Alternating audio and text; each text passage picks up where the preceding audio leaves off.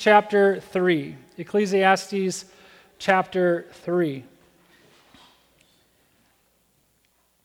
And so last week, while you're turning there, um, if you're using the Bible in the pew, this is on page 554, or if you have your own, you want to turn there or click there. Um, I, I, always have the verses on the screen, but just based on the what we're going to be looking at today, I would recommend you know maybe pulling it out just to be able to follow along as well. Uh, last week, we started a new series called Let's Talk About. Um, in the spirit of the song, we don't talk about Bruno we want to lean into some conversations that typically get avoided, but we need to talk about them. And so rather than avoiding topics around emotional health, we want to lean into them. And so last week we laid a foundation for this that we are emotional beings, our emotions reveal our hearts, and our emotions must be led by the Lord. Uh, we're going to get into some more specific topics starting next week, but now I want to build on last week's message a little bit. And if you weren't with us for last week and you want to get caught up in that and hear just that first part of it, if you go into the App Store on your phone and just look for New Life Community Church, uh, you'll see our logo, and you can download the app and just find Lincoln Park, and then all the messages are available online if you wanted to do that. But that second point from last week, our emotions reveal our hearts. I said last week that we were going to revisit that idea this week, and that's really what today's about: is uh, unpacking that idea just a little bit more through this passage in Ecclesiastes. So before we do that, let's pray together and just ask God that He would speak to our hearts. God, we are grateful for your presence. We're grateful for your care, your love your grace, your mercy, the fact that you are not far off or aloof to us, but that you are near, that you care and love about us immensely. God, we thank you for the fact that you want us to know you, that you want us to hear from you. I pray that you would encourage this morning. Uh, whether we're sitting here in the pews or we're sitting watching at home, I pray, God, that you would uh, penetrate our distractions and our busyness and the things that we're worried about or bothered by or whatever it might be, that we could hear from you this morning. And I pray that, Spirit, you would move and you would speak. I'm so grateful that you know the ins and outs of our thoughts and feelings and everything that we carry, that you carry those with us, that you love us and care for us through those things. So I pray that you would remind us of those realities this morning. Encourage our hearts in a powerful way. Give us courage to hear from you. It's in your name we pray. Amen. All right, so I'm going to say something that I don't say very often here in church. Can you get your phones out for a moment? Uh, bring out the um, your internet browser, what have it, whatever, and I want you to just Google search this. I want you to type in how many days has there been since, and then put in your birthday.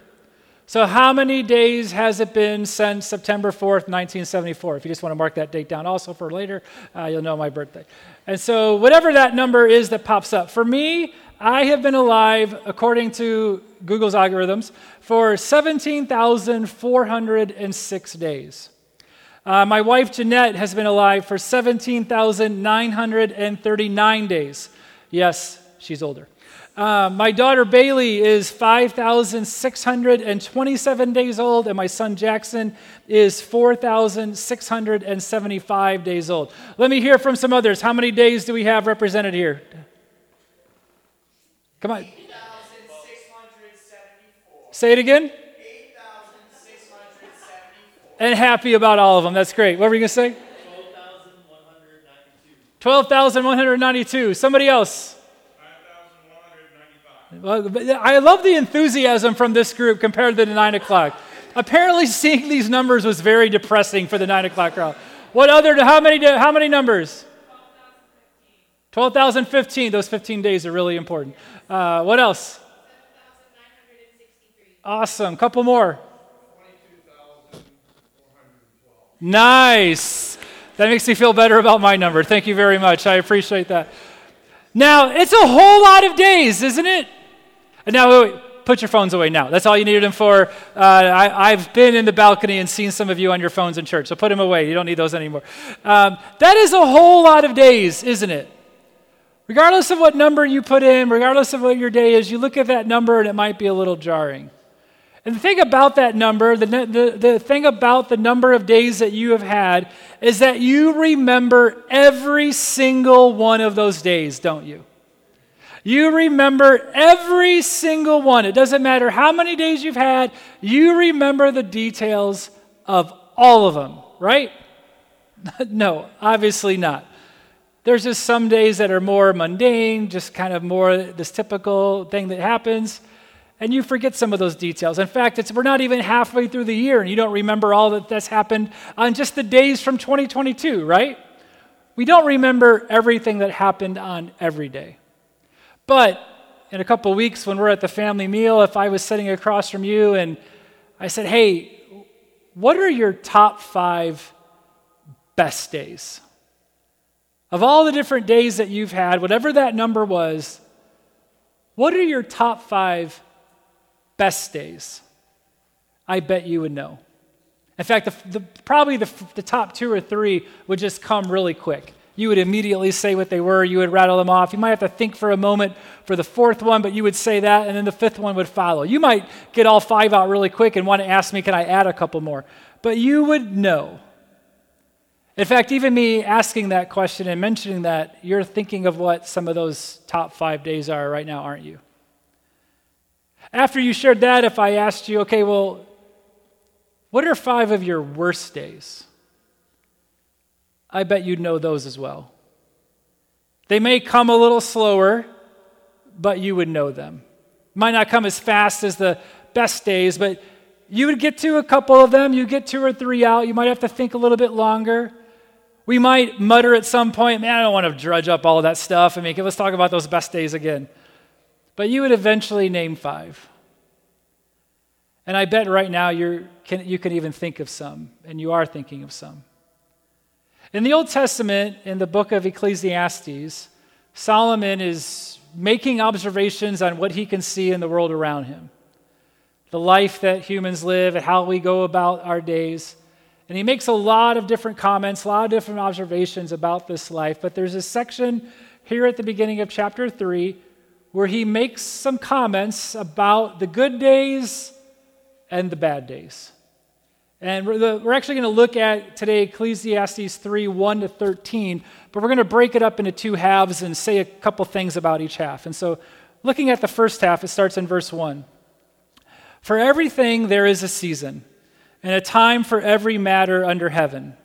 A time to be born and a time to die, a time to plant and a time to pluck up what is planted, a time to kill and a time to heal, a time to break down and a time to build up, a time to weep and a time to laugh, a time to mourn and a time to dance, a time to cast away stones and a time to gather together a time to embrace and a time to refrain from embracing, a time to seek and a time to lose, a time to keep and a time to cast away, a time to tear and a time to sow, a time to keep silence and a time to speak, a time to love and a time to hate, a time for war and a time for peace. Now, I think we should just give credit where credit is due. This is not a Byrds' song, if you know what that is. This is scripture, and so God had it first. Um, and there's quite the variety here, isn't there? And thank goodness for the fact that there's a variety here. If it was just one of these things, on the good side or the bad side, that would be a pretty monotonous life. This is not a list of anything that we plan out, it's reactions to things that we experience in life. But what this list is, is it shows us the reality of life. This is the reality of life in just eight verses. And when we think about our emotions, and we think about mental health, uh, emotional health, how can this simple but profound portion of Scripture encourage us and guide us as we think about our days that we've experienced, where we're at, and where we're going? Well, looking at these first eight verses, there's a few things I think that are really important. First one is this that God's love does not prevent bad days from happening. God's love does not prevent bad days from happening. In the beginning, when God created everything, He gave Adam and Eve free reign of creation, with only one thing withheld the fruit of the tree of the knowledge of good and evil. And so it's really important that we see just right off the bat the way God operated. It wasn't that He made this yard, backyard with a fence around it, and put the people in it and said, You can just run around this yard and have a great time. But then there was the rest of the planet being withheld from them, and they just had this small space. That's not what God did. God took this one tree, this one thing, and he put it in one spot, and he said, okay, don't do this. The rest of creation is yours to explore and to appreciate and have adventures in and experience my presence in. All of this is yours. Just don't eat this one thing. And so the choice was before them be obedient, enjoy life in creation, or choose to do their own thing, disobey God, and take the one thing. Well, that's what they did. They chose their own, their own way, they didn't obey God. And at that point, sin was brought into the world. Creation was broken, death was a real thing, and life would be a struggle. When we look at the list in Ecclesiastes that we just read, this is what life after that choice would be. That yes, there would be all these positive things, but all these difficult things are a reality now. Well, why doesn't God just take the bad stuff away then? Why doesn't He just take the bad stuff? Because we have the same choice. And He wants us to choose Him. God wants us to choose to come home to Him, to be part of His kingdom, to follow Him. And to give us the choice to follow Him, that means He has to give us the choice to reject Him. And so the idea of rejecting God, the brokenness that we see in our lives and the world, comes from either my choices, someone else's choices, or the choices which have broken creation. Like He gave Adam and Eve, God gives us the choice to follow knowing that we may reject him and knowing the consequences that will come from that. But he, the choice has to be genuine. He wants us to choose him, and so in that, he has to allow us to reject him. And allowing us to reject him means allowing the consequences that come from those rejections. And so when the hard things come around, things that cause us to weep, to mourn, to cast stones, and all the other things we see in these verses. God is not a malicious God trying to smite us. He is the caring, loving God walking with us, offering us healing, offering us a different way, wanting us to be part of what He is doing in the world to restore it back to Himself. Bad days don't mean that God hates you. Our good God is with you in every bad day that you have. God's love does not prevent bad days from happening. Second thing, thinking through these verses, is that we need to acknowledge the days that we've had. We need to acknowledge the different days that we've had. Like I said it a minute ago, this verse gives us a picture of the reality of life. You could almost reword it as there will certainly be days of birth and there will certainly be days of death. There will certainly be days of, and just go down the list. And so, if we are bound to have days like this, then we need to acknowledge them. Not being surprised, but being truthful that they've occurred. Too often than not, though, that's not what we do. Instead, we minimize the difficult moments. We even deny or bury the hard things. And even worse, if someone we know or around us is going through them, we can minimize what they're going through, or we want them to deny it or bury it. We might even avoid them because we don't want to be around their difficult thing.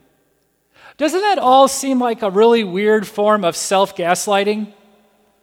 I mean, if gaslighting is trying to get someone to question their own reality, memory, or perceptions, well, don't when we minimize, deny, or bury our experiences, aren't we changing our perception of our own reality? We're saying, no, no, no, that wasn't that bad, or that didn't happen, or just toughen up and get through it. That's not real.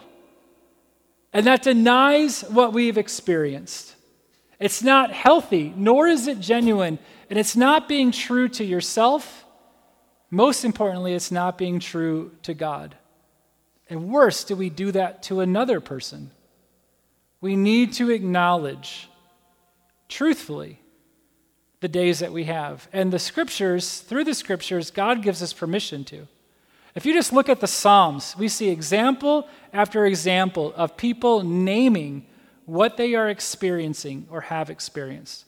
For, for example, Psalm 13. O Lord, how long will you forget me? Forever? How long will you look the other way? How long must I struggle with anguish in my soul, with sorrow in my heart every day? How long will my enemy how, how long will my enemy have the upper hand?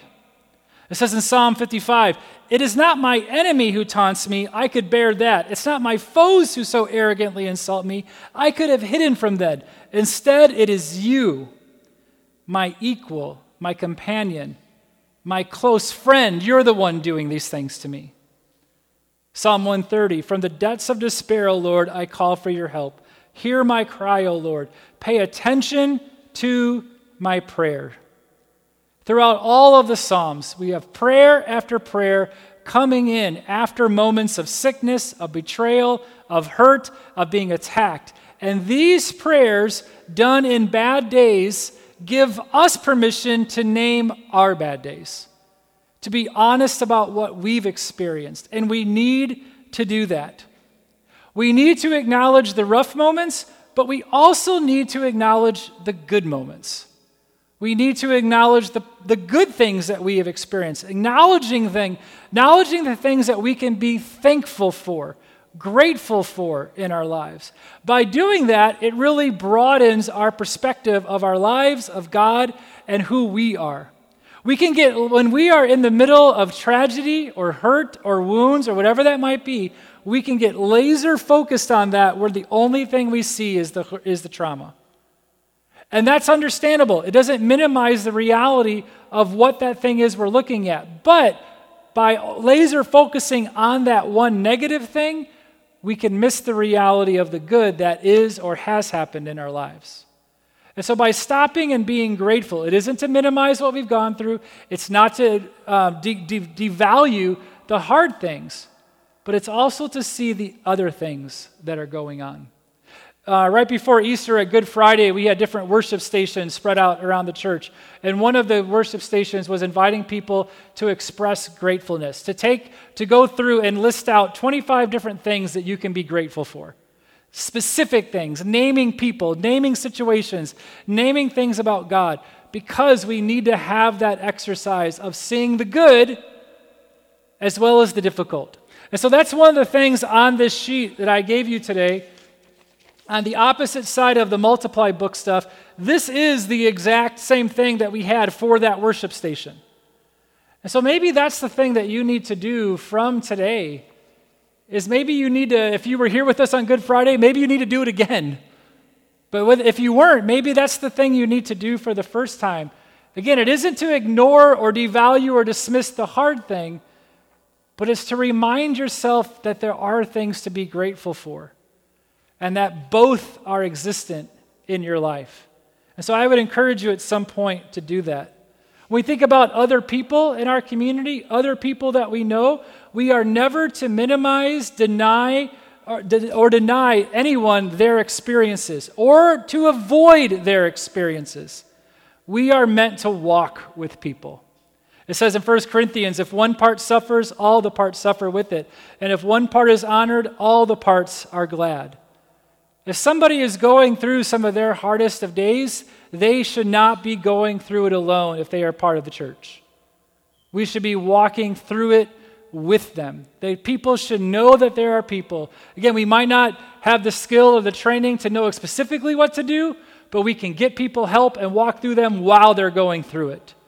And the thing that we really need to check our hearts on is that when we think about people going through difficult seasons, hard times, horrible things sometimes, even whether it's decisions that they've made or things that have happened. Sometimes believers can utter the phrase, okay, but yeah, but how long do you let that go on? They're in a really painful spot. They're really causing some damage in their life. They're really dealing with some of these incidents. How long do you put that on? Go let that go on. At what point do they just have to get over it or keep going on or move on? If you ever utter the phrase, "How long do I? How long do you let that go on? Just know that what you're actually saying is, How long do I have to put up with this? And then check your heart and ask God for forgiveness. Because we, we there should be no, and there's no expiration date on suffer with those who suffer. There is no end date on suffer with those who suffer. We need to walk through life together. We need to acknowledge the days that we've had, the difficult moments, the great moments, and we need to do that with one another. Because, leading to the last thing from this first half, we need to discover how our days influence us. We need to discover how our days influence us. Different positive, if different positive or negative experiences are bound to happen, not only do we need to name them, but we need to see how they impact us, shape us, and mold us. Author Dan Allender says this Our own life is the thing that most influences and shapes our outlook, our tendencies, our choices, and our decisions. It is the force that orients us toward the future, and yet we don't give it a second thought, much less a careful examination. It's time to listen to our own story. Again, Dan Allen, that's from his book, To Be Told. Our stories, every one of our stories has different characters and events and experiences and tragedies and triumphs, and we do not go through them as emotionless and unaffected people. Everything impacts us, and in that molds and shapes us. And so, an exercise that you can do to discover your story and to be honest about your experiences, to name them and also see the impact, is that you can create a chart that shows your life journey. And that's what the other side of this sheet is for. Again, being really practical today and giving you some things to do when this is over. Um, what you do with this is if you hold it up, or just take it out, you, uh, you would draw a line along the middle of the sheet. Top is for positive, uh, the kind of more positive experiences. Bottom is for some of those more difficult negative ones. Uh, over here on the left is, uh, say, your birth, and over here on the right is now. I mean, I'm not going to say death because that would be morbid, but this is now. And so, what you do is you break this up into some different sections. And so you could break it up into four sections, you could break up into five sections, but each one is the next season of your life. So if I was doing this, I probably would have actually a little bit more than four, but I would have maybe birth through elementary school is the first one, and then junior high and high school, the second one, college, uh, 20, and then 20s, 30s, 40s. I would break it up maybe into five sections. You can break it into however many days you have, figure out how to break it up. But then you go section by section. Okay, birth through elementary school. What were some of my best days? And whatever comes to mind, write it in that top part. When I think of birth to elementary school, what were some of my worst days? And write down whatever comes to mind. Doesn't matter how silly it is, it there's a reason why that came to your mind. This neighbor down the street used to, you know, whatever, or man, that one birthday party, that was, whatever comes to mind, what are your best days? You put that down and you go through every section, filling that out. What were some of your, again, I would definitely recommend doing it later because it's going to take a little while. But what are some of your best days and worst days in each section? Then, when you go through that list and you have that laid out, you have an overview, a sketch of your life's journey, your story, the moments that have formed and fashioned you in whatever way that that's happened.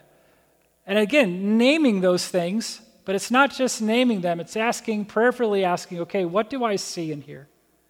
And so some questions that you could ask could be how do my highest moments give me confidence and motivation? Or how do my lowest moments give me insecurities or fears or doubts? Which moments brought me the most peace in my life? Which moments brought fracture? Which moments hurt the most? Which moments brought the most joy? Asking these questions, being able to process those things. Originally, this whole talk and this conversation and doing this was meant to be, it's on the invite. We were going to talk about how our family impacts us. But kind of thinking over this last week, I've broadened it because not only do our families impact us, but all of our lives impact us. And by writing this out and seeing the different events, we see how the moments, the days of our lives have impacted and influenced and shaped who we are. Attachments are formulated when we were younger. Those may have come from a healthy place where we were nurtured, cared for, and affirmed. But some of those attachments may have come from an unhealthy place where we weren't cared for, where people weren't there for us, or where there was trauma or even abandonment.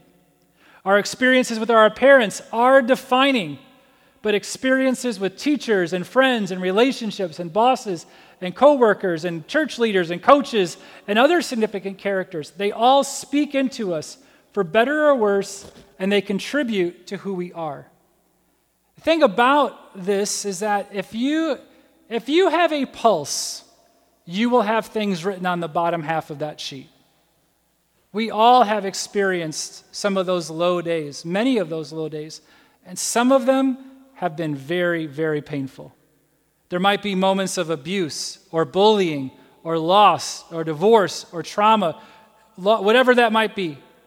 And here's the thing that you have to hear today about those type of moments. The less you talk about them, the less chance there is for healing. The less you talk about them, the less there is a chance for healing. I know that those are the things where we say, I don't want to dig all this stuff up. I don't want to talk about this. You are preventing yourself from healing. You are preventing yourself from seeing how those moments shape and form you in your outlook on the world, on God and yourself and others. And we need to be able to talk about those things so that the light of Jesus can shine into those things and we can heal and find wholeness and joy in the Lord. And so, what do you do when you have those things? One thing, let me just say this before I forget.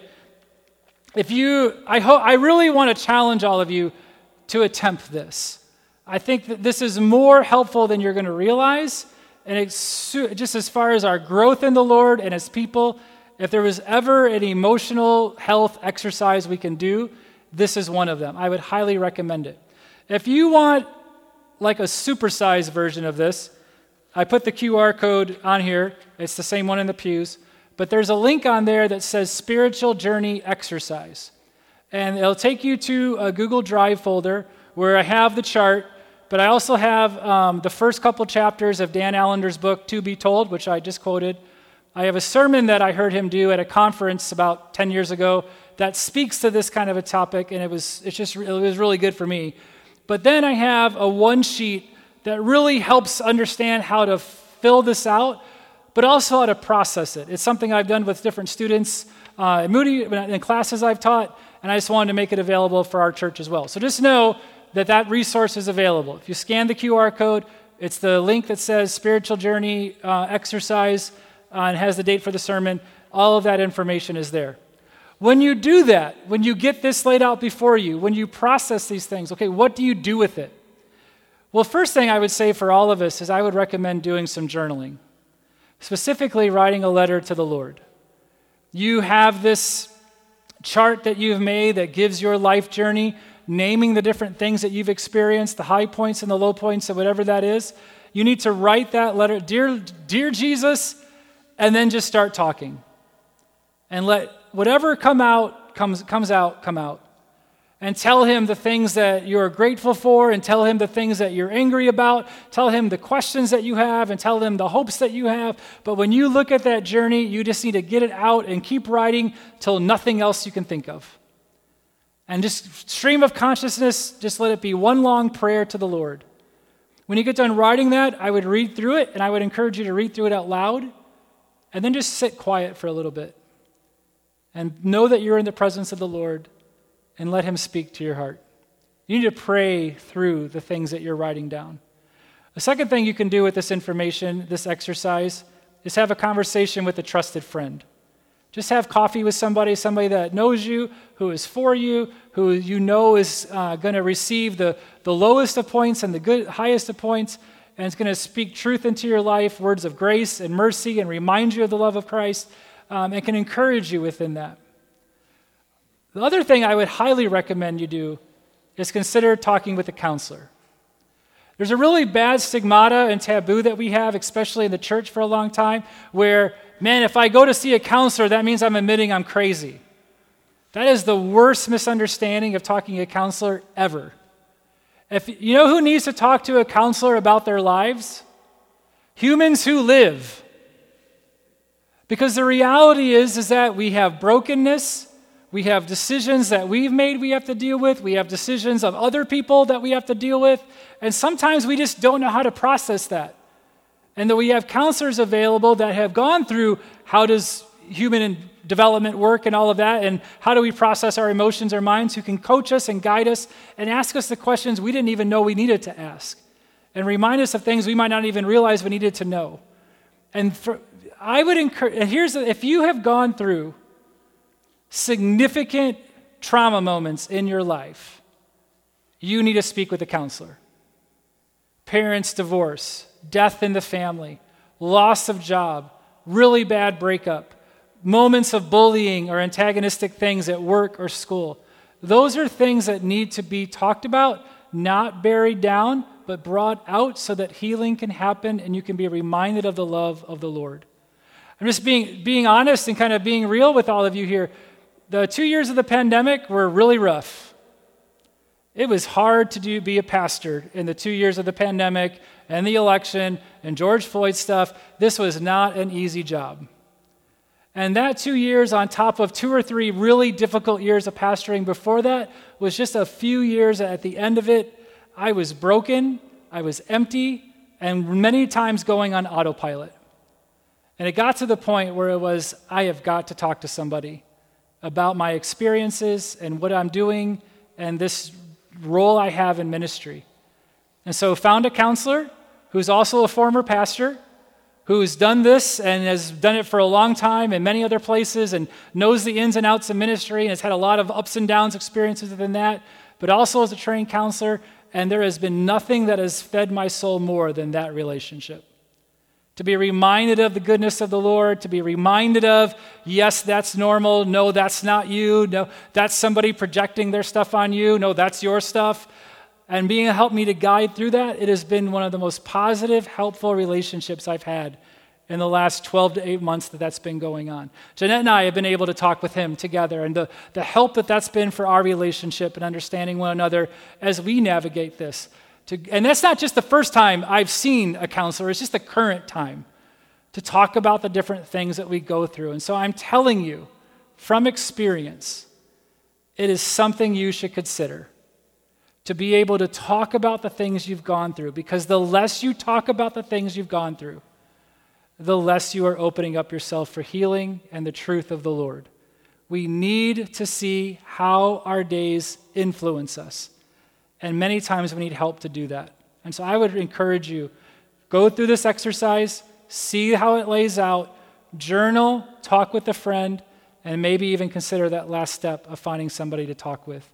The reality of life is going to be experienced. We need to acknowledge the days we've had, but also how they influence the people that we are. But that's not all. And the next part of this passage is really the most important. And so, looking at verse 9, it says, What gain has the worker from his toil. I have seen the business that God has given to the children of men to be busy with. He has made everything beautiful in its time. Also, he has put eternity into human, the human heart, yet so that we cannot find out what God has done from the beginning to the end.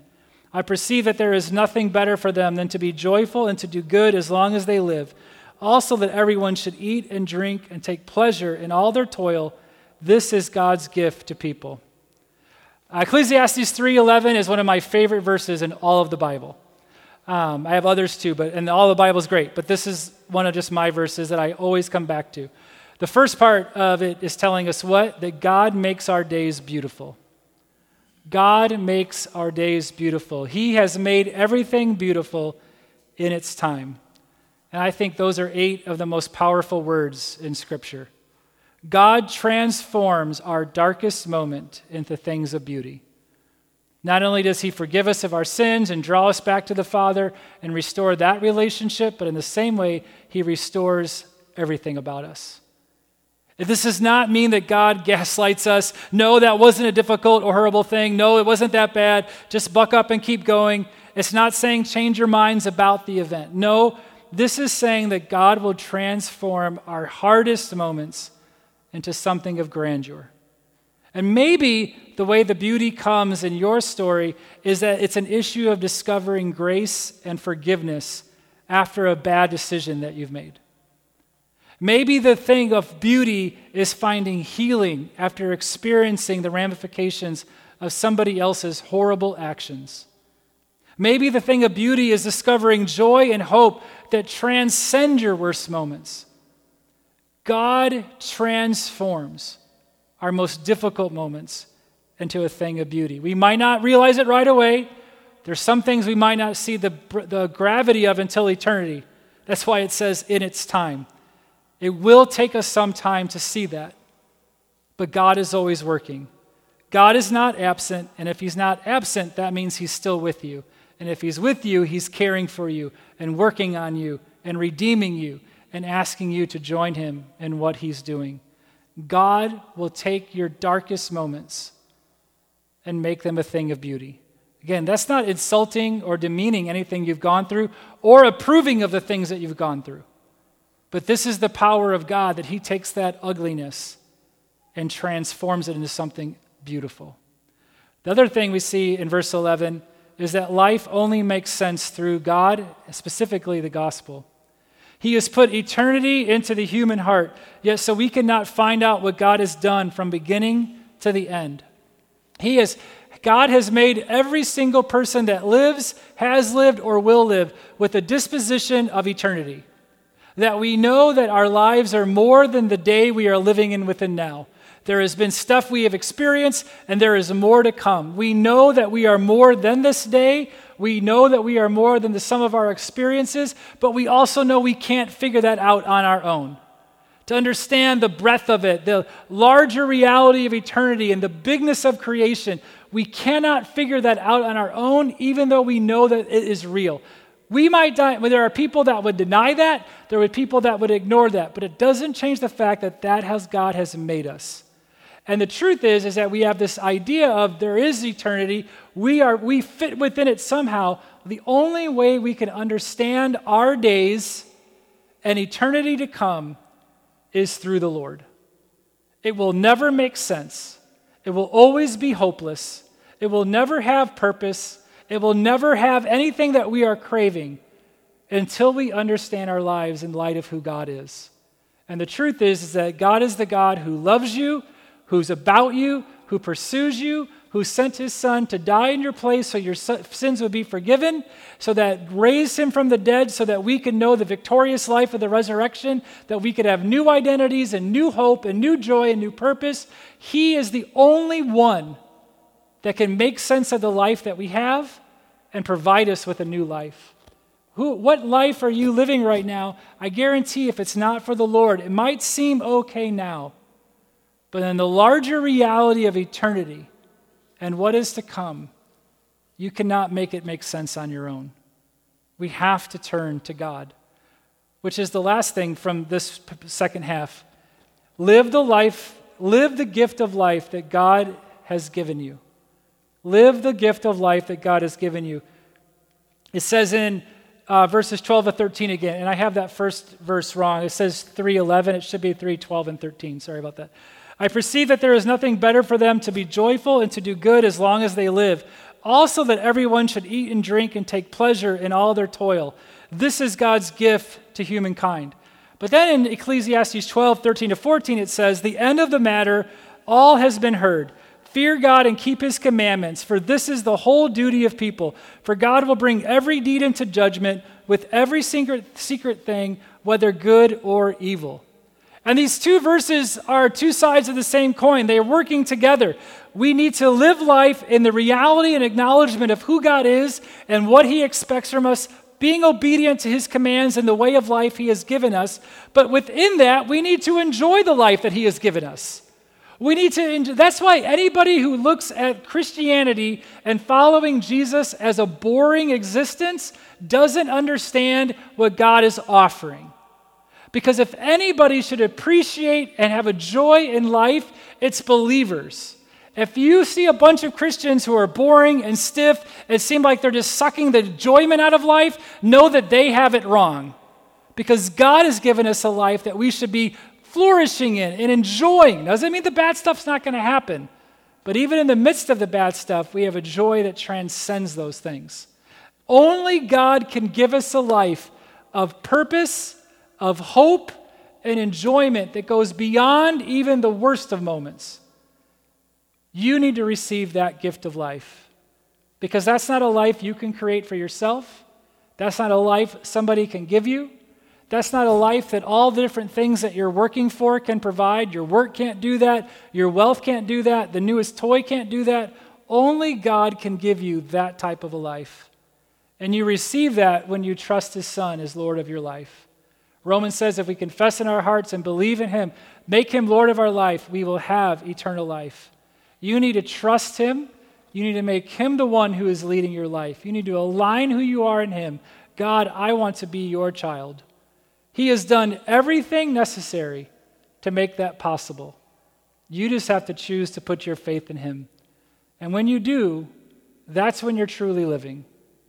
And when you do, the best days and the worst days, you have a life that transcends those realities because you have a God who is guiding you, who is present with you, who gives you joy and purpose and hope. I pray that today is the day that you trust Him. And if you have trusted Him, I pray that today is the day that you come back to the reality of God, show me who I am in you. And let that be the lens that I see my days. Let's pray together. God, I thank you so much for your love for us. We thank you that um, you care. We thank you that you are aware of every single thing that we experience, that you know the greatest days and you know the worst days that we've experienced. And so, God, I pray that with that knowledge, you would give us courage to bring them to you, to come to you, to, be, to seek healing, to seek help, to seek guidance. God, Forgive us for the times when we try to find all of that in other places. Give us courage to come to you. For the person that doesn't know you, God, I pray that today would be the day of salvation, that they find life in you.